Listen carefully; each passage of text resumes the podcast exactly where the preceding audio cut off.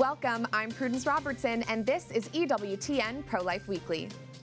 Under public scrutiny, Judge Ketanji Brown Jackson made headlines last week after failing to clearly address questions about life and religious freedom. And five Democrats are calling for the resignation of pro life Justice Clarence Thomas. We'll discuss these Supreme Court updates.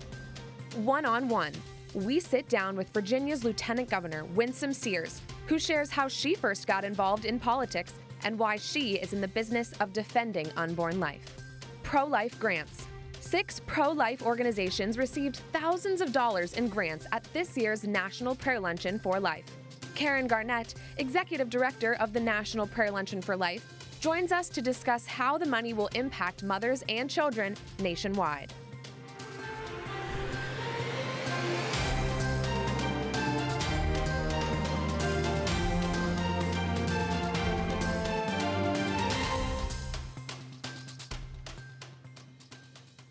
Republican Senator Susan Collins of Maine says she will vote to confirm Supreme Court nominee Ketanji Brown Jackson, giving Democrats at least one Republican vote and assuring Jackson will become the first black woman on the U.S. Supreme Court. Collins' support for Jackson comes a week after the judge received backlash from conservatives after failing to answer questions about abortion and religious freedom during her confirmation hearing. Most notably, Judge Jackson failed to define the word woman before the Senate Judiciary Committee. Meanwhile, Justice Clarence Thomas Has been facing scrutiny from Democrats who have called for his resignation after messages surfaced between his wife and former White House Chief of Staff Mark Meadows. And joining me now is Republican Senator James Lankford of Oklahoma. He sits on the Senate Committee on Finance, the Committee on Homeland Security and Governmental Affairs, among others. Senator, thanks for joining us. Let's first discuss the Supreme Court. A vote to recommend Judge Ketanji Brown Jackson's confirmation is expected to go before the full Senate next week. Now, do you believe she's fit to serve as a Supreme Court justice? Well, obviously, she's got the legal qualifications on it, but when I look at the basic advice and consent role that the United States Senate has, I look at it and say this is not a person that's clearly going to follow the original meaning of the Constitution, uh, nor has she been consistent in trying to be able to deal with things like what is the role of the executive branch, what's the role of the Congress. There are even cases that she's had where Congress has explicitly told the judiciary they can't do something, and she's done it as a judge anyway. That has major concerns on separation of powers, which is core to who we are as a country. So I'm meeting with her actually uh, tomorrow, and uh, we'll spend an hour together getting a chance to go through questions. But I have very serious concerns, and uh, clearly I look at this as a person that's not going to follow through original meaning of the Constitution. Mm, I see. And in other Supreme Court news, Democrats such as Alexandria Ocasio Cortez and Ilhan Omar are calling for Justice Clarence Thomas to resign based on his wife's support for former President Donald Trump. What are your thoughts on that? Yeah, pretty remarkable. To we've spent years and years and years saying leave family members alone uh, in your government service, and then suddenly now, if they don't like the political views of a spouse, uh, they're going to try to kick out everyone that they don't like. Uh, so I assume that means that I can go talk to any spouse of spouse of Nancy Pelosi's, the spouse of anyone else, and to be able to say if I disagree with something, they need to resign their position. That's not how we run things as a country, nor should we uh, on their kids or on their spouse and such. So at this point. They need to leave Justice Thomas alone. He is within his right to be able to be there and to be able to serve. Uh, yes, his wife is a conservative, but being a conservative is not a crime in America. Uh, that is actually well over half of the Americans would consider themselves conservative in their viewpoint and would have many, many questions, just like she did. Mm, indeed. And not to mention, Justice Thomas is one of the strongest defenders of life on the court. Um, I want to shift gears. The Biden administration is pushing through an illegal Health and Human Services rule that would force taxpayers to combine payments for abortion with real family planning services. Could you tell us about the resolution of disapproval that you've introduced with your colleague Cindy Hyde Smith to try and put a stop to this? Yeah, so the most basic element of Obamacare when it went through and when it passed was this whole separation out that you wouldn't have abortion money that would be done in the insurance systems going to individuals that wanted to oppose abortion. This is where we've been as a country for decades now with the Hyde Amendment and not forcing people like myself, like yourself, uh, that see a child as a child and they're worthy of value, uh, not something to be thrown in the trash. That we're not compelled to be a part of the taking of that life while we still continue to be able to speak out for their life. Well, in the uh, current administration, they're trying to literally compel people to help pay for the taking of life through paying for insurance programs and such that do abortion. That is not consistent with the law uh, as it was actually passed. And uh, that is something President Trump was outspoken to be able to protect and separate out. This administration is now trying to cram those things back together. And yes, we'll have a what's called a congressional uh, a resolution of disapproval to be able to put this out there, or a CRA, you'll hear it sometimes called as well, uh, to be able to vote to be able to take that rule down. And we'll bring it to the Senate floor and challenge this. Mm, very important. And what other measures, aside from this resolution, could be taken to stop this action from the administration?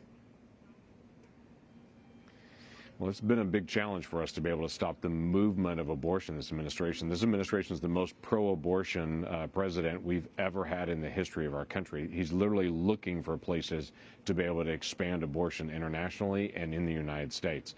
So we've spoken out, we've done resolutions, we've done letters. Uh, I've brought in HHS leadership into committees when we've done a face to face confrontation on this on the Hill. Uh, but they are determined to increase the number of abortions in America and worldwide and to make people pay for it. So we're continuing to be able to look for leverage points uh, that the Congress has. The White House is using their leverage points to increase abortion. We're going to use our leverage points to decrease it.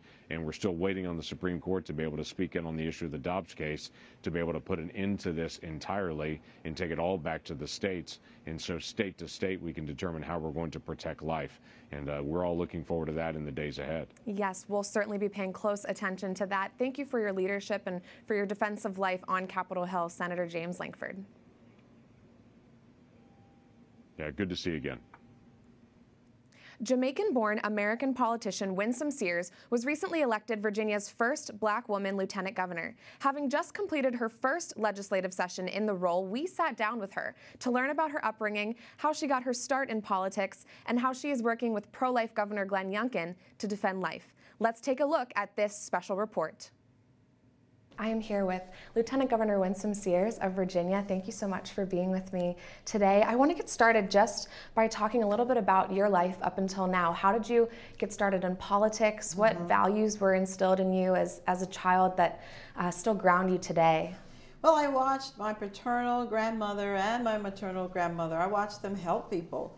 And you know, as a as a child, you're jealous because you want your your parents all to yourselves and your grand your grandparents all to yourselves. But then, you know, now I understand, you know, you, you can't live this life alone. You have to help others. If you, if you see somebody who needs help, you have to do that. So I saw uh, sacrificial living modeled for me, and I also saw political life modeled for me. My my uh, father's mother was very big in politics in Jamaica, mm. and she, you know, she was like I guess you would call her a precinct captain and all that, wow. and, and uh, she had very uh, very um, deep views about how life should be and that you should you know work hard and and and do what you need to do to get ahead that sort of thing. And and so here i am. Uh, i ran for office because i wanted to help right and how has it been being lieutenant governor these first few months of the year well the good part about it is this is not my first rodeo. Right. I was elected 20 years ago to the House of Delegates, which for me is the House of Representatives, you know, in sure. other states. And but I spent uh, two years there. Was gone for 20 years, and I'm back. So I'm back as lieutenant governor now, and you know I'm in second command of the former capital of the Confederacy. So people who say that America is is racist, she hasn't changed. Etc. How do you explain me? So anyway, um, we are in session for two months. Right. And I preside over the Senate. I break tie votes, and of course you know, if anything happens to the governor, then hello, you're looking at the next governor. So we praise our governor, Glenn Youngkin.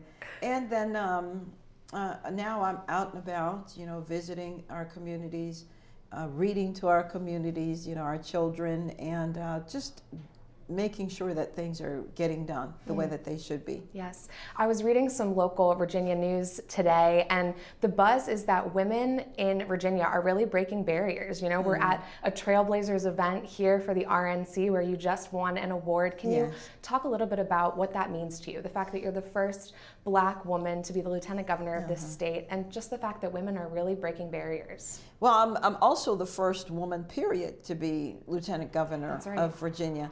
The, the, the thing about making history, though, is um, I don't really care about that uh, so much as okay. So I've, I'm the first. Well, what does that mean? You know, that's a day. The day is over, and now everybody wants to know who are you? What are you going to do? How are you going to help? So that's what I'm I'm trying to do. I'm trying to show little girls and boys that you know if I can do it. Remember, I wasn't born here, so that that means they can do it too. And I keep telling them to stay in school and study. That's all I did. Yes. I didn't have a lot of money because I don't. I didn't have connections because I didn't. all I did was stay in, in school and study. And then when I saw a need, I tried to fill it because, you know, I can, I, there, I have a saying, and uh, it's an old saying, and it's you can either curse the darkness or you can light a candle. To curse the darkness is to be a victim. I'm not a victim. So I offered myself as the solution. And that's what I'm hoping, you know, that they will see that that's an example that they can certainly be a part of because I did prison ministry. I was a homeless shelter director for women. And, you know, I've had my business. I did quite a few things. Mm. They can do that too. Coming up, Lieutenant Governor Winsome Sears shares her thoughts on the outrageous pro abortion views of former Virginia Governor Ralph Northam. Plus, five pro life organizations were recently presented with pro life impact grants, and one special org took home the Pro Life Impact Award at this year's National Prayer Luncheon for Life. We'll tell you who they are next.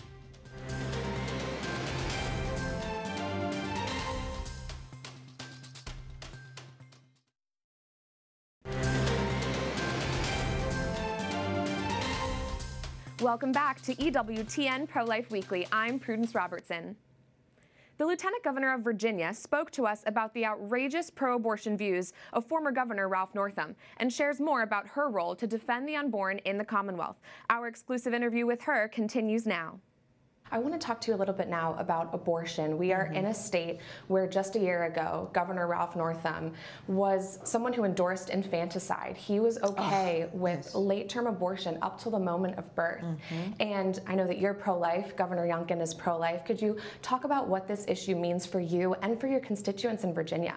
You know, we tried to get a bill through this session uh, because in Virginia you're only in session uh, for 60 days uh, during the long term, and then you go home mm-hmm. because the framers of Virginia wanted to be sure that you could do very little harm as a legislature. So you pass some bills, you pass some laws, you get the budget going, and then go home. Yes. Go home and, and you know go go work on your farm, go work on your business, go do whatever you're going to do. Leave the people alone. Mm. Less government is the best government. They felt.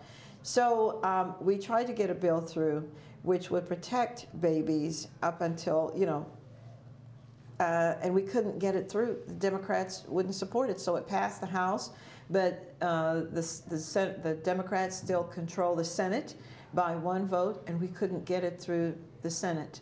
And so, uh, otherwise, if we could have just had one more vote, then I would have broken the tie, and we could have had the opportunity to protect babies up until birth, mm, you know, mm-hmm. from yes. abortion. But no, we couldn't get that through. Well, um, yes. So we're going to try again next year.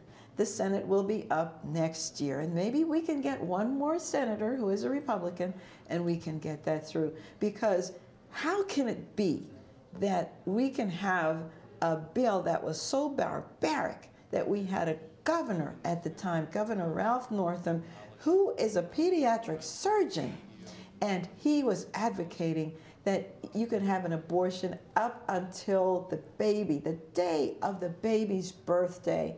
And even if the baby is born alive, you leave the baby on the table to die. Mm. How could you? What kind of a society are we?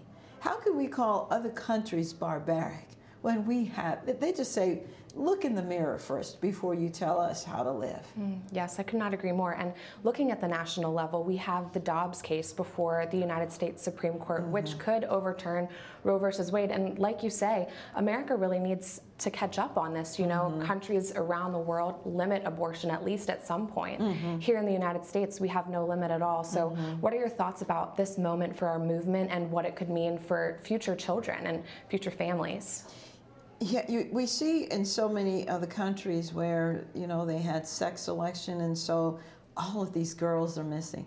You know, they have so many males and no no female babies for them. And then we, we see whole generations, you know, uh, where are the babies? Where are the children? So I say that we need to get involved. We have to stop being the silent majority. If you care about children, if you care about babies, let's get out there. And yes, protest, but continue to do those things like buying diapers, you know, and taking to the pregnancy care centers, buying cribs, buying baby clothes, formulas. Let's let's do those sorts of things. Let's um, find ways to get into the schools. So if they're going to talk about abortions and if they're going to talk about birth control, we can talk about adoption, yes. not abortion. We can discuss alternatives. We need to, to really um, put ourselves out there and advocate for life. Mm. Uh, get out of our, our, comfort zone and do that. Mm, I could not agree with you more, and we need to keep hoping and praying mm-hmm. for a change in the culture. Uh, Lieutenant Governor, and could voting you... for people who support our positions. Yes, indeed. Could you speak a little bit about this event that just wrapped up, the award that you received, mm-hmm. what it means to you to be here at this RNC Trailblazer event? Well, it means, again, I'm an example of what can be done. Um, we, we have to recognize, of course, those who have come before us. I didn't get here by myself. Right. There are other people who have paved the way for me so that I could be here. I could look at their example, see what they did, expand on it, and here I am today, and I'm hoping that others will say, again, Winsome did it. How did Winsome do it? I can help them, and then they can be uh, successful politically as well. Right. Because this isn't just about winning elections. This is about caring for our children's children, leaving an inheritance, as the Bible says in Proverbs. The good man leaves an inheritance for his children's children. That's not just a money issue, mm. if it even is a money issue. It's about what kind of an America do we want to leave for our children? You know, Amen. we want them to have a good education. That's right. Yes. As well. Thank you, so Thank you. much. Hey, God bless America. The Catholic University of America has named Peter Kilpatrick as its new president. He is the former dean of the engineering school at the University of Notre Dame. Kilpatrick is a chemical engineer who converted to Catholicism while in graduate school. Montse Alvarado of EWTN News in Depth interviewed the incoming president about his pro life views. Let's take a look at what he had to say. Every human life uh, has infinite value, infinite dignity. And, and as I said in my remarks uh, earlier today during the announcement, I, I think the focus of our university should be the supreme value of each and every human person. Kilpatrick did receive a pro life award while at Notre Dame. You can watch more of his interview on EWTN News in depth Friday at 8 p.m. Eastern a horrendous movement to encourage people to literally stop having kids is the focus of this week's Speak Out segment.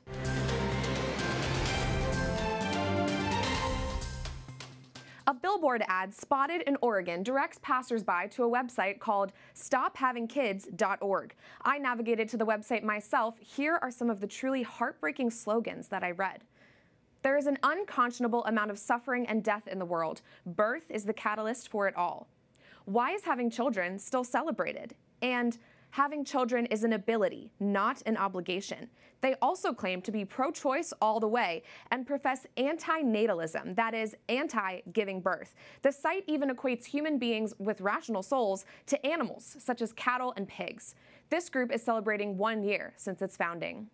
The people behind this depressing movement have a contorted, sad view of human existence. In fact, if we all thought like this, we would cease to exist. They believe that some people shouldn't have the same right to life that they enjoy simply because they might be born into hard circumstances. They fail to imagine just for a moment that every little child intended for this world has great capacity and potential to live a happy, fulfilled life.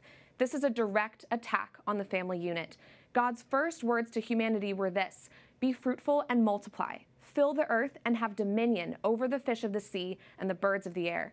God must be restored to the culture of death that we are living in.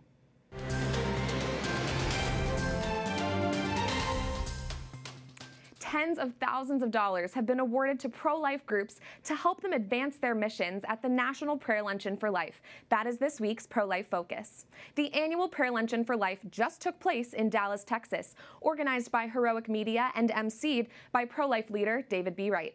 At the event, which was initially founded to counter Planned Parenthood's annual awards lunch, life affirming groups were awarded with pro life impact grants to help them continue their work of empowering mothers to choose life. People anywhere in the country can vote for the winner, and this year's winner was Live Action, receiving a $50,000 grant to advance their mission. Other awardees receiving a portion of grant money included Embrace Grace, the Radiance Foundation, Pro Life Ministries, Support After Abortion, and the Pro Life Action League. And joining us now is Karen Garnett, Executive Director of the National Prayer Luncheon for Life. Karen, thanks for joining us. Talk to us about the initial inspiration for this luncheon. How many years have you all been doing this? Thank you so much, Prudence. It actually began in 2016. It was the, the brainchild of the founder of Heroic Media, Brian Follett. He wanted us to have a prayer luncheon to be counter to Planned Parenthood's annual award luncheon held in Dallas.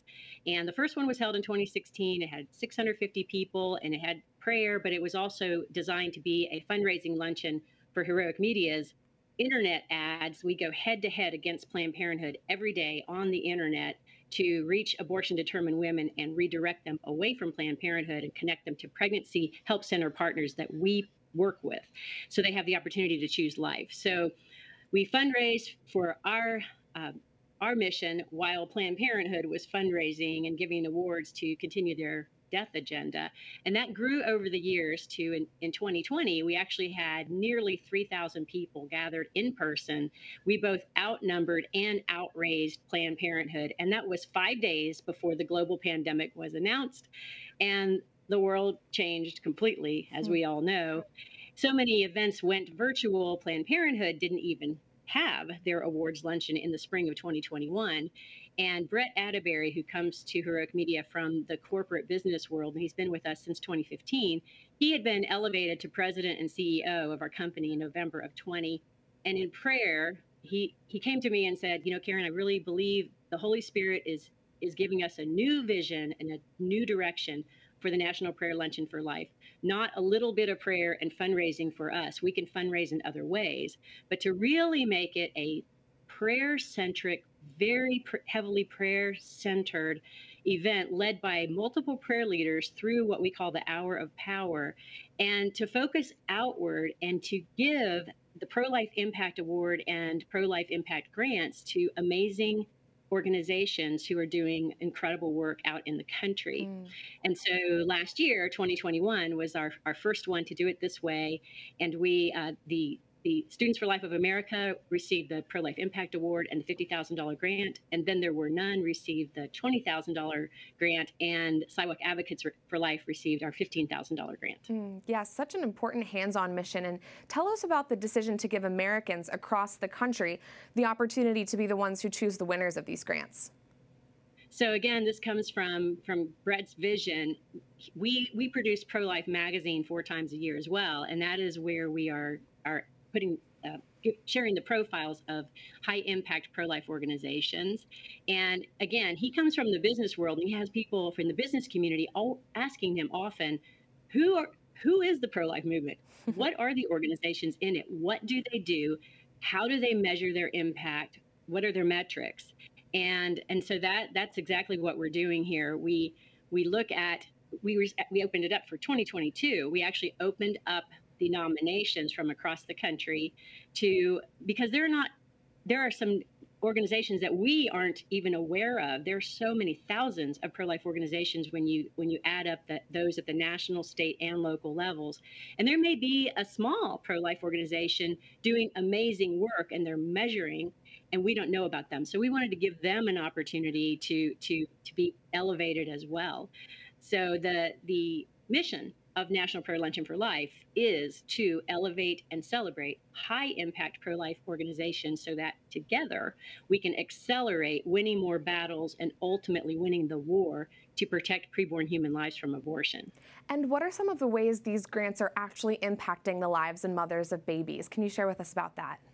Yes, it is. It is. It's just beautiful what's happening this year. I will share with you the the, uh, the six organizations who were on the ballot for 2022 were, and this is in alphabetical order: Embrace Grace, Live Action, Pro Life Action League, Pro Love Ministries, Support After Abortion, and the Radiance Foundation.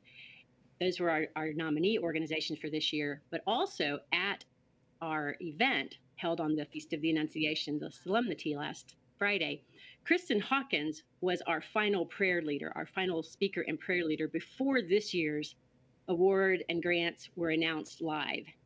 Kristan was coming back because Students for Life of America received the, the award and the top grant last year. And she actually shared part of what they did as a result of receiving that $50,000 grant. They launched their post Roe project, their after Roe project, where they were, were going door to door. They knocked on 107,000 doors, Kristan said, to, to talk to people about abortion and do they really know what abortion is and to help change minds about abortion and part of what they discovered was that the pro-life movement truly isn't really known the american public doesn't know who we are as a movement. And so when we are giving these $100,000 in pro life impact grants and investing them back into these organizations that are helping move the ball down the field, we're, we are helping to, to educate more people across the country about life mm. and embracing life and helping moms choose life and supporting mothers at the local pregnancy centers and in, in, the case of embrace grace having more groups formed in the churches so that the church will be the first place a, mother will go to rather than the last place because of shame. It will also help to bring the healing to the there are so many who are wounded from abortion, the tragedy of abortion, and to be able to connect them to healing. We helped do nationwide research with support after abortion, and it, it was stunning. Nine out of 10 who participate, women, 3,000 women who participated in this research study, nine out of 10 couldn't name where to go for healing or they said Planned Parenthood. And, and we know we've been in the movement for decades and we know hundreds of, of healing programs are available. And yet, if people don't know about them, then they can't get connected to help. So, uh, this is part of what we do. This is our mission is to help raise the profiles, to help get the word out, and let people know that there are amazing pro life organizations just doing amazing work to help moms. Uh, just again, yes, yes. Uh, Yes, and at this at this turning point for our movement, that couldn't be more important. So thank you so much for being with us, Karen Garnett of the National Prayer Luncheon for Life. God bless. Thank you. God bless you too. That does it for this edition of EWTN Pro Life Weekly. I'm Prudence Robertson. Until next time, we'd love to hear from you. Find us on social media at EWTN Pro Life on all social media platforms Twitter, Facebook, Instagram, we're there. You can also send us a message by emailing prolifeweekly at EWTN.com. We love to hear from you. Remember, life is a gift. Your life is a gift. God bless.